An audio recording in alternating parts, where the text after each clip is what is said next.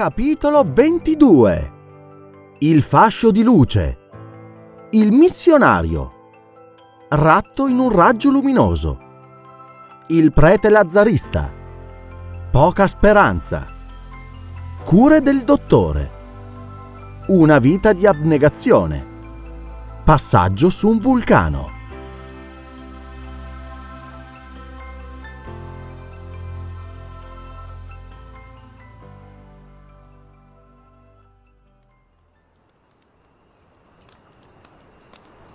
Ferguson proiettò il possente fascio di luce verso i diversi punti dello spazio e lo concentrò sul punto da dove provenivano grida di terrore. I suoi due compagni vi gettarono un avido sguardo. Il baobab sul quale il Vittoria si manteneva quasi immobile si ergeva in mezzo ad una radura fra campi di sesamo e canne da zucchero. Si distinguevano inoltre una cinquantina di capanne basse e coniche, intorno alle quali formicolava una numerosa tribù. A cento piedi sotto il pallone era piantato un palo e ai piedi di quel palo giaceva una creatura umana, un giovane che poteva avere a dir molto trent'anni, con lunghi capelli neri, seminudo, magro, insanguinato, coperto di ferite, con la testa chinata sul petto, come il Cristo in croce. Pochi capelli più corti sulla sommità del cranio indicavano ancora il posto di una tonsura semiscomparsa. Un missionario, padrone! Un prete! Povero infelice! aggiunse il cacciatore. Lo salveremo, Dick! Lo salveremo! disse il dottore. La folla di indigeni, scorgendo il pallone, simile a un enorme cometa dalla coda abbagliante di luce, fu invasa da un indescrivibile spavento. Alle sue grida il prigioniero rialzò il capo. Subito i suoi occhi brillarono di un'improvvisa speranza e senza molto capire ciò che accadeva, tese le braccia verso gli insperati salvatori. Vive, vive! Dio sia lodato! Quei selvaggi sono in preda a uno straordinario terrore! E allora lo salveremo! gridò Ferguson. Siete pronti, amici? Siamo pronti, padrone! Joe, spegni il cannello! L'ordine del dottore fu eseguito. Una brezza appena sensibile spingeva pian piano il Vittoria al di sopra del prigioniero, mentre si abbassava per la contrazione del gas. Rimase bordeggiando così per circa dieci minuti, circondato dalle onde luminose. Ferguson spingeva tra la folla il suo fascio scintillante che disegnava qua e là improvvise e intense zone di luce. La tribù, invasa da un inaudito terrore, a poco a poco scomparve nelle capanne e più nessuno era intorno al palo. Il dottore aveva dunque avuto ragione di fare assegnamento sull'apparizione fantastica del Vittoria che proiettava nella fitta oscurità raggi luminosi.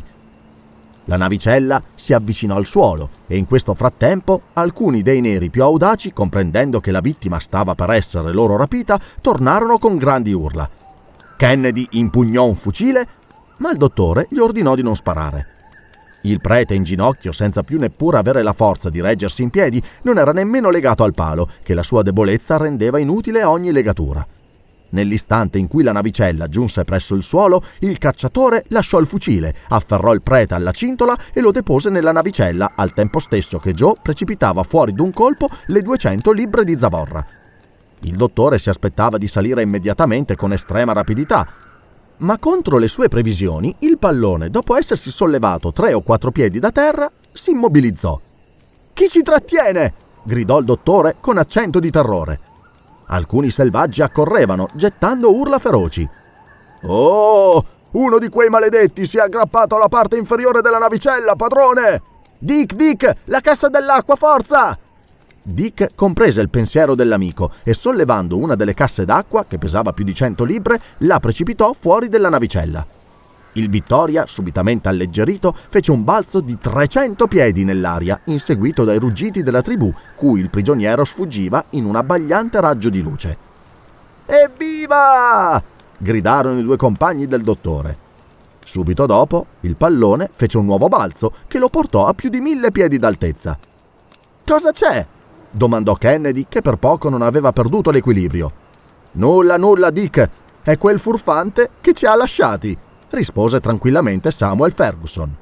E Joe, sporgendosi, fu ancora in tempo a scorgere il selvaggio con le braccia allargate che rotolava nello spazio e subito dopo si sfracellava al suolo. Allora il dottore separò i due elettrodi e l'oscurità si rifece profonda. Era l'una del mattino. Il francese svenuto aprì finalmente gli occhi. Siete salvo, mio buon signore. Salvo, salvo da una morte crudele. Vi ringrazio, fratelli, ma i miei giorni, anzi le mie ore, sono contate. Non mi resta molto da vivere. Ed esausto, il missionario ricadde nel suo sopore. Sta morendo, Samuel. No, no, ma è molto debole, Dick. Dai, adagiamolo sulla tenda. Coricarono pian piano sulle loro coperte quel povero corpo dimagrito, coperto di cicatrici e di piaghe ancora sanguinanti, dove il ferro e il fuoco avevano lasciato in venti punti diversi le loro tracce dolorose. Il dottore lavò le piaghe, fece delle filacce con un fazzoletto e le bendò, tutte cure che prestò abilmente, con la svelta abilità di un medico. Poi prese un cordiale dalla sua farmacia e ne versò alcune gocce fra le labbra del prete questi strinse lievemente le labbra in un gesto doloroso ed ebbe appena la forza di dire Grazie, grazie. Il dottore comprese che bisognava lasciarlo in riposo assoluto, chiuse quindi le cortine della tenda e tornò ad occuparsi della rotta del pallone. Tenendo conto del peso del nuovo ospite, l'aerostato era stato alleggerito di quasi 180 libre. Si manteneva quindi in aria senza l'aiuto del cannello. Al primo raggio del giorno una corrente lo spingeva pian piano verso ovest-nord-ovest. Ferguson tornò a guardare per alcuni istanti il prete assopito. Potessimo mantenere in vita questo compagno che il cielo ci ha dato. Hai qualche speranza di salvarlo, Samuel? Sì, Dick, con molte cure in mezzo a quest'aria così pura. Quanto ha sofferto! Ma sapete, padrone, che egli aveva intrapreso qualche cosa che era ben più ardito di ciò che facciamo noi, venendo da solo in mezzo a questi popoli. Ah, questo è certo, Joe, disse il cacciatore. Per tutto quel giorno il dottore non volle che il sonno dell'infelice fosse interrotto. Era un assopimento, inframmezzato da gemiti di sofferenza che preoccupavano molto Ferguson. Verso sera il Vittoria se ne stava immobile nell'oscurità e durante la notte, mentre Joe e Kennedy vegliavano a turno al fianco del malato, Ferguson vegliò sulla comune sicurezza. L'indomani mattina si constatò che il Vittoria si era di poco spostato verso est. La giornata si annunciava limpida e magnifica. Il malato poté chiamare i suoi nuovi amici con voce più chiara, le cortine della tenda furono subito sollevate ed egli respirò con gioia l'aria viva del mattino. Come vi sentite, buon uomo? gli domandò Ferguson. Meglio, forse. Ma voi, amici, vi ho finora visti come in un sogno. Chi siete? Vorrei saperlo, affinché i vostri nomi non siano dimenticati nella mia ultima preghiera. Siamo viaggiatori inglesi, tentiamo di attraversare l'Africa in pallone e passando abbiamo avuto la fortuna di salvarvi. La scienza e i suoi eroi. Eh sì, ma la religione e i suoi martiri, rispose lo scozzese. Siete missionario voi, signore? Sono un prete della missione dei lazzaristi. È il cielo che vi ha mandati a me e il cielo sia lodato. Il sacrificio della mia vita era ormai compiuto. Ma voi venite dall'Europa. Parlatemi dell'Europa, della mia Francia. Sono cinque anni che non ne sento più parlare. Cinque anni da solo fra questi selvaggi! esclamò Kennedy. Sono anch'essi anime da riscattare. Sono fratelli ignoranti e barbari, che solo la religione può istruire e incivilire un poco. Samuel Ferguson esaudì il desiderio del missionario e gli parlò a lungo della Francia. Il prete lo ascoltava avidamente. Qualche lacrima gli bagnò le guance. Il povero giovane prendeva di volta in volta le mani di Kennedy e di Joe fra le sue, ardenti di febbre, finché il dottore gli preparò alcune tazze di tè, che egli bevve con piacere.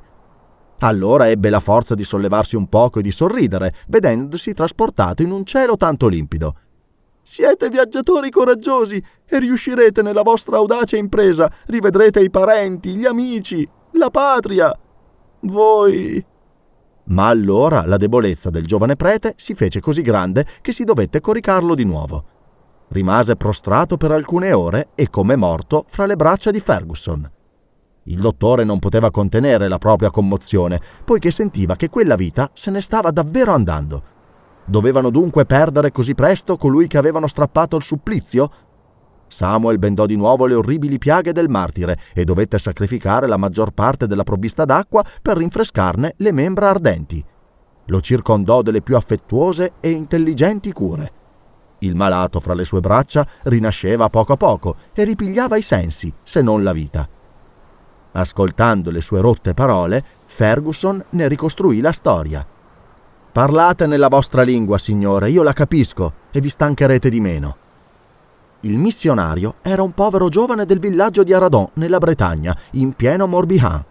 Le sue inclinazioni naturali lo avevano spinto alla carriera ecclesiastica e a questa vita di abnegazione aveva voluto aggiungere un'esistenza di pericoli, facendosi prete missionario dell'ordine di cui Vincenzo De Paoli fu il glorioso fondatore.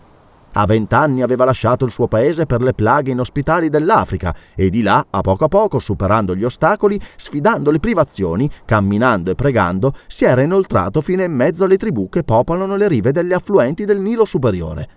Per ben due anni la sua religione era stata respinta, il suo zelo misconosciuto, la sua carità male interpretata. Era stato fatto prigioniero tra una delle più crudeli tribù del Nyambarra, oggetto di mille maltrattamenti ma non si era stancato di insegnare, istruiva e pregava. Dispersa quella tribù e lasciato egli stesso per morto dopo una di quelle battaglie così frequenti fra popoli e popoli, invece di tornare indietro, aveva continuato il suo pellegrinaggio evangelico. Il periodo più sereno era stato per lui quello in cui lo avevano creduto pazzo. Intanto si era familiarizzato con gli idiomi di quelle terre e catechizzava. Finalmente aveva per altri due anni percorso quelle barbare regioni, sospinto dalla sovrumana energia che viene soltanto da Dio, e da un anno dimorava fra quella tribù di Niam Niam, chiamata Barafri, che era una delle più selvagge. Alcuni giorni prima il capo era morto e a lui era stata attribuita quella morte inattesa. Avevano quindi deciso di immolarlo. Il suo supplizio durava già da 40 ore e come aveva supposto il dottore, egli doveva morire al sole di mezzogiorno allorché aveva udito lo sparo dei fucili.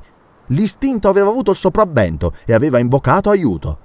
Ma subito aveva creduto di aver sognato, quando una voce venuta dal cielo gli aveva rivelato parole di consolazione. Non mi dispiace di perdere questa esistenza che se ne va. La mia vita appartiene a Dio. Sperate ancora invece, noi vi siamo accanto e vi salveremo dalla morte, come vi abbiamo strappato il supplizio. Non chiedo tanto al cielo, Dio sia lodato di avermi concesso prima di morire la gioia di stringere mani amiche e di udire la lingua del mio paese. E il missionario si indebolì di nuovo. Così passò il giorno fra timori e speranze. Kennedy era molto commosso e Joe si asciugava gli occhi in disparte. Intanto il Vittoria percorreva poca strada e il vento sembrava voler rispettare il suo prezioso fardello.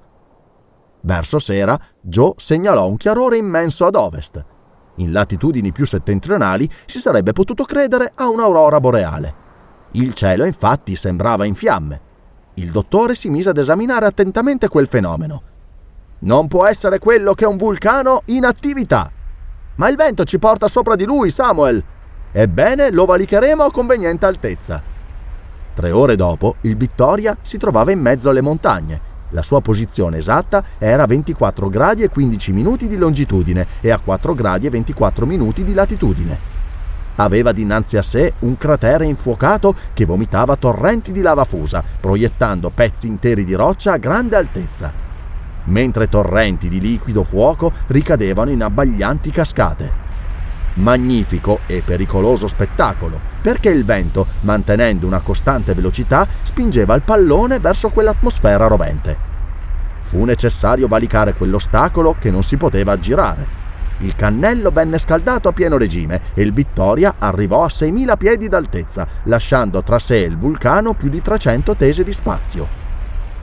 Dal suo letto di dolore, il prete moribondo poté contemplare quel cratere infuocato da cui sfuggivano con fracasso mille zampilli abbaglianti.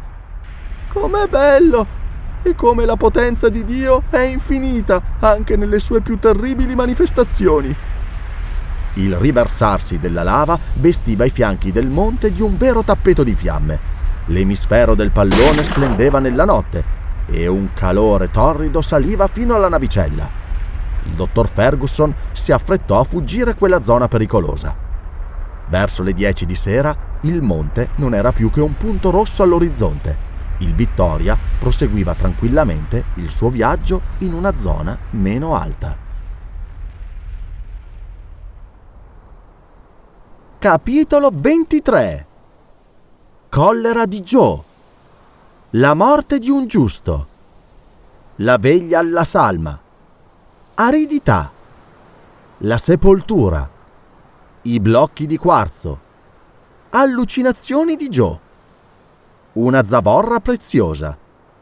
Rilievo delle montagne aurifere. Inizia la disperazione di Joe. Una notte magnifica calava sulla terra. Il prete si addormentò in una prostrazione tranquilla. Non si sveglierà più, povero giovane, aveva solo trent'anni. Si spegnerà fra le nostre braccia, Joe, disse il dottore disperato. La sua respirazione, già così debole, si indebolisce ancora e io non posso più far nulla per salvarlo. Briganti infami! E pensare che questo buon prete ha trovato alcune parole per compatirli e anche per scusarli, per perdonarli. Il cielo gli prepara una notte molto bella, Joe. La sua ultima notte, forse. Ma ormai non soffrirà più tanto e la sua morte non sarà che un sonno tranquillo. Il moribondo pronunciò alcune parole smozzicate e il dottore gli si accostò. La respirazione del malato si faceva difficile, chiedeva aria. Le cortine furono alzate del tutto ed egli aspirò con delizia i soffi leggeri di quella notte trasparente. Le stelle gli inviavano la loro tremula luce e la luna lo avvolgeva nella candida coltre dei suoi raggi. Amici, ecco che me ne vado. Iddio vi ricompensi e vi riconduca in porto e vi paghi per me il mio debito di riconoscenza. Sperate ancora, non è che un indebolimento passeggero, non morirete. Si può forse morire in una così bella notte d'estate? gli rispose Kennedy. La morte è già qui, lo so. Lasciate che io la guardi in faccia. La morte, principio delle cose eterne, non è che la fine degli affanni terreni. Fratelli, mettetemi in ginocchio, ve ne prego. Kennedy lo sollevò. Era una pena vedere le sue membra senza forza piegarsi sotto di lui. Mio Dio, mio Dio, abbi pietà di me, esclamò l'apostolo morente, e il volto gli si illuminò. Lontano da quella terra di cui non aveva mai conosciuto le gioie, avvolto da quella notte che gli mandava i suoi più dolci chiarori, lungo la via di quel cielo verso il quale si innalzava, come per miracolosa assunzione, egli pareva già vivere una nuova esistenza. Il suo ultimo gesto fu una benedizione suprema ai suoi amici di un giorno. Indy ricadde fra le braccia di Kennedy, il cui viso si bagnò di calde lacrime. Morto. È morto e di comune accordo i tre amici si inginocchiarono per pregare in silenzio. Amici, domattina lo seppelliremmo in questa terra d'Africa che egli ha bagnata con il suo sangue. Durante il resto della notte la salma fu vegliata a turno dal dottore Kennedy e Joe e non una parola turbò quel religioso silenzio. Tutti piangevano. Il giorno seguente il vento soffiava da sud e il Vittoria procedeva alquanto lentamente sopra un vasto acrocoro. Là c'erano crateri spenti, qui incolti burroni e su quelle aride creste non una goccia d'acqua. Rocce ammonticchiate, massi erratici, strati biancastri di marna, tutto indicava una sterilità assoluta. Verso mezzogiorno il dottore, per dar sepoltura al cadavere, decise di scendere in un avvallamento in mezzo a rocce plutoniche del periodo arcaico. I monti circostanti dovevano offrirgli riparo e permettergli di accostare la navicella al suolo, non essendovi alcun albero che potesse offrirgli un ancoraggio. Ma come aveva prima spiegato a Kennedy, in seguito alla perdita di Zavorra, quando si era rapito il prete, non poteva ora discendere se non a patto di far uscire una sproporzionata quantità di gas e perciò aprì la valvola del pallone esterno. L'idrogeno uscì e il Vittoria si abbassò tranquillamente verso il burrone. Appena la navicella ebbe toccato il terreno, il dottore chiuse la valvola. Joe saltò a terra trattenendosi però con una mano al bordo esterno, mentre con l'altra, raccolto un certo numero di sassi, sostituì il proprio peso. Dopo di ciò poté servirsi di tutte e due le mani e se ne servì per caricare la navicella di più di 500 libbre di pietre. Allora Kennedy e il dottore poterono discendere a loro volta. Il Vittoria si trovava equilibrato e la sua forza ascensionale non poteva sollevarlo. Del resto non fu necessario procurare una grande quantità di quei sassi, poiché i massi ammucchiati da Joe erano estremamente pesanti, il che attirò per un istante l'attenzione di Ferguson. Il terreno era disseminato di quarzo e di rocce porfiriche. Ecco una singolare scoperta, disse fra sé il dottore. In quel momento Kennedy e Joe si erano allontanati di qualche passo per scegliere il luogo adatto per la fossa. Faceva un caldo insopportabile in quell'avvallamento incassato come una specie di fornace che il sole di mezzogiorno vi versava a piombo i suoi raggi ardenti. Fu necessario liberare dapprima il terreno dai frammenti di roccia che lo ingombravano. Poi fu scavata una fossa, abbastanza profonda affinché le bestie feroci non potessero disseppellire il cadavere. Il corpo del martire vi fu deposto con rispetto e la terra ricadde su quelle spoglie mortali.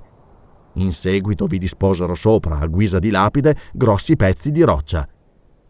Durante questo tempo il dottore rimaneva immobile e assorto nelle sue riflessioni, tanto da non udire i compagni che lo chiamavano e non cercava con loro un riparo contro l'intollerabile calore.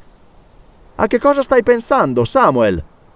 A un bizzarro contrasto della natura, Dick, a un singolare capriccio del caso.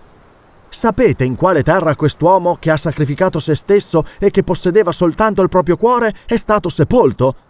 Che cosa vuoi dire, Samuel? Questo prete, che aveva fatto voto di povertà, riposa ora in una miniera d'oro. Una miniera d'oro? Sì, una miniera d'oro. Questi massi che calpestate come pietre senza valore sono oro di una grande purezza. Ma è impossibile, padrone, impossibile! Non cerchereste per molto tempo fra queste lamelle di schisti d'ardesia senza trovare grosse pepite, Joe. Joe si precipitò allora come un pazzo sugli sparsi frammenti e per poco Kennedy non lo imitò. Calmati, mio bravo Joe, Signore, ne parlate come se fosse niente. Come? Un filosofo della tua tempra. Eh, padrone, non c'è filosofia che tenga con l'oro. Orsù, rifletti un poco, Joe. A che cosa ci servirebbe tutta questa ricchezza che non possiamo portare con noi? Come? Non possiamo portarla con noi? Oh, bella! È un pochino pesante per la nostra navicella, Joe. Esitavo anzi a comunicarti questa scoperta nel timore di eccitare la tua bramosia. Come? Dobbiamo abbandonare questi tesori, padrone? Una ricchezza che ci appartiene, nostra, soltanto nostra, e dobbiamo lasciarla? Attento, amico, ti varrebbe forse la febbre dell'oro? E questo morto che hai seppellito orora non ti ha insegnato la vanità delle cose umane?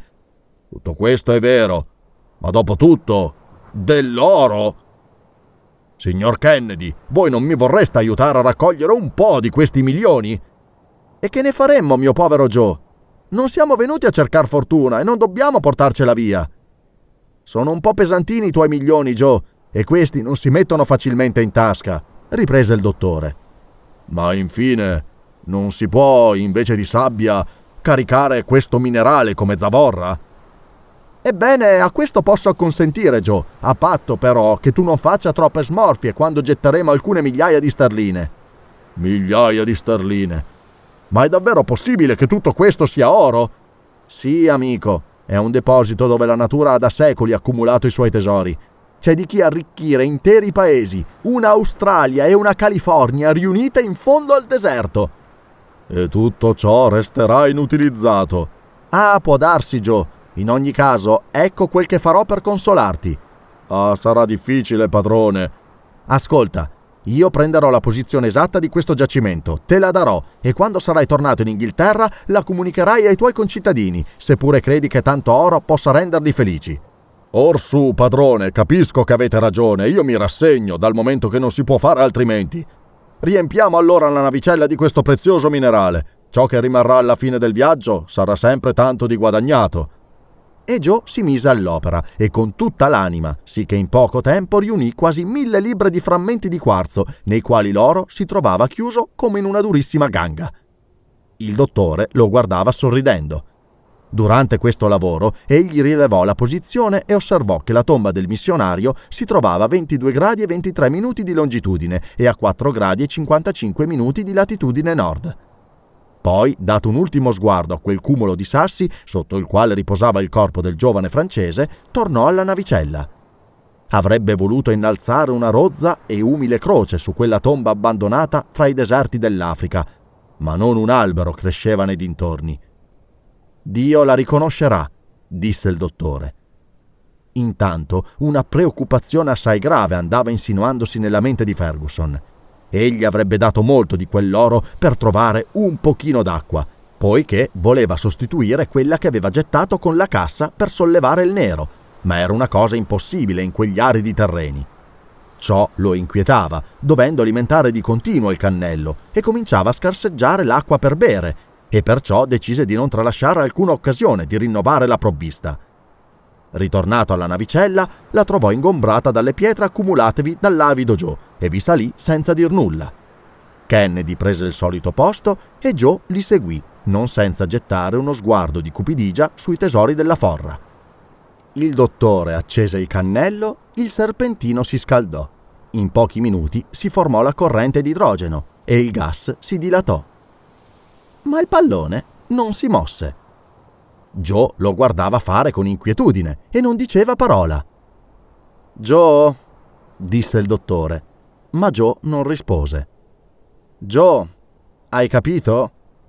Joe fece segno di sì, ma che non voleva capire. Joe, mi farai il piacere di gettare una certa quantità di questo minerale a terra? Ma signore, mi avete pure permesso. Ti ho permesso di sostituire la zavorra e nulla più. Pure. Vuoi dunque che restiamo eternamente in questo deserto, Joe? Joe volse uno sguardo disperato a Kennedy, ma il cacciatore fece il viso di chi non può farci nulla. Ebbene, Joe? Il cannello non funziona dunque, padrone. Il cannello è acceso, lo vedi bene, ma il pallone si innalzerà solo quando lo avrai alleggerito un poco. Joe si grattò l'orecchio, prese un pezzo di quarzo, il più piccolo di tutti, lo soppesò e tornò a soppesarlo. Lo fece saltare dall'una all'altra mano. Poteva pesare da tre o quattro libbre. E infine lo gettò. Ma il Vittorio ovviamente non si mosse. Toh, non si sale ancora. No, non ancora, Joe. Continua. Kennedy stava ridendo. Joe gettò ancora una decina di libbre, ma il pallone rimaneva sempre immobile. E Joe impallidì. Oh, povero figliolo, Dick, tu ed io pesiamo, se non sbaglio, circa 400 libbre, per cui tu devi sbarazzarti di almeno un peso uguale al nostro, sostituito adesso dal minerale. 400 libbre da gettare! E ancora qualche cosa di più, Joe, se vuoi che ci solleviamo. Orsù, coraggio! Il buon giovanotto, emettendo profondi sospiri, si mise ad alleggerire il pallone. Ogni tanto si fermava e diceva Stiamo salendo, vero padrone? No, non si sale ancora. Oh, adesso si muove, vero? Getta ancora. Ma ora sale, ne sono sicuro. Getta ancora. Allora Joe, afferrando disperatamente un ultimo masso, lo precipitò fuori della navicella. Il Vittoria si innalzò di un centinaio di piedi e con l'aiuto del cannello, in breve, oltrepassò le vette circostanti. E adesso, Joe, ti rimane ancora un bel patrimonio. Se ci riuscirà di conservare questa provvista fino alla fine del viaggio, sarai ricco per il resto dei tuoi giorni. Joe non rispose e si sdraiò mollemente sul suo giaciglio di minerale. Vedi, caro Dick, che potenza esercita questo metallo sulla migliore pasta d'uomo che io conosca al mondo? Quante passioni, quante avidità, quanti delitti susciterebbe la scoperta di una simile miniera. È cosa che rattrista davvero molto. A sera il Vittoria aveva percorso 90 miglia verso ovest. Si trovava cioè in linea retta alla distanza di 1400 miglia da Zanzibar.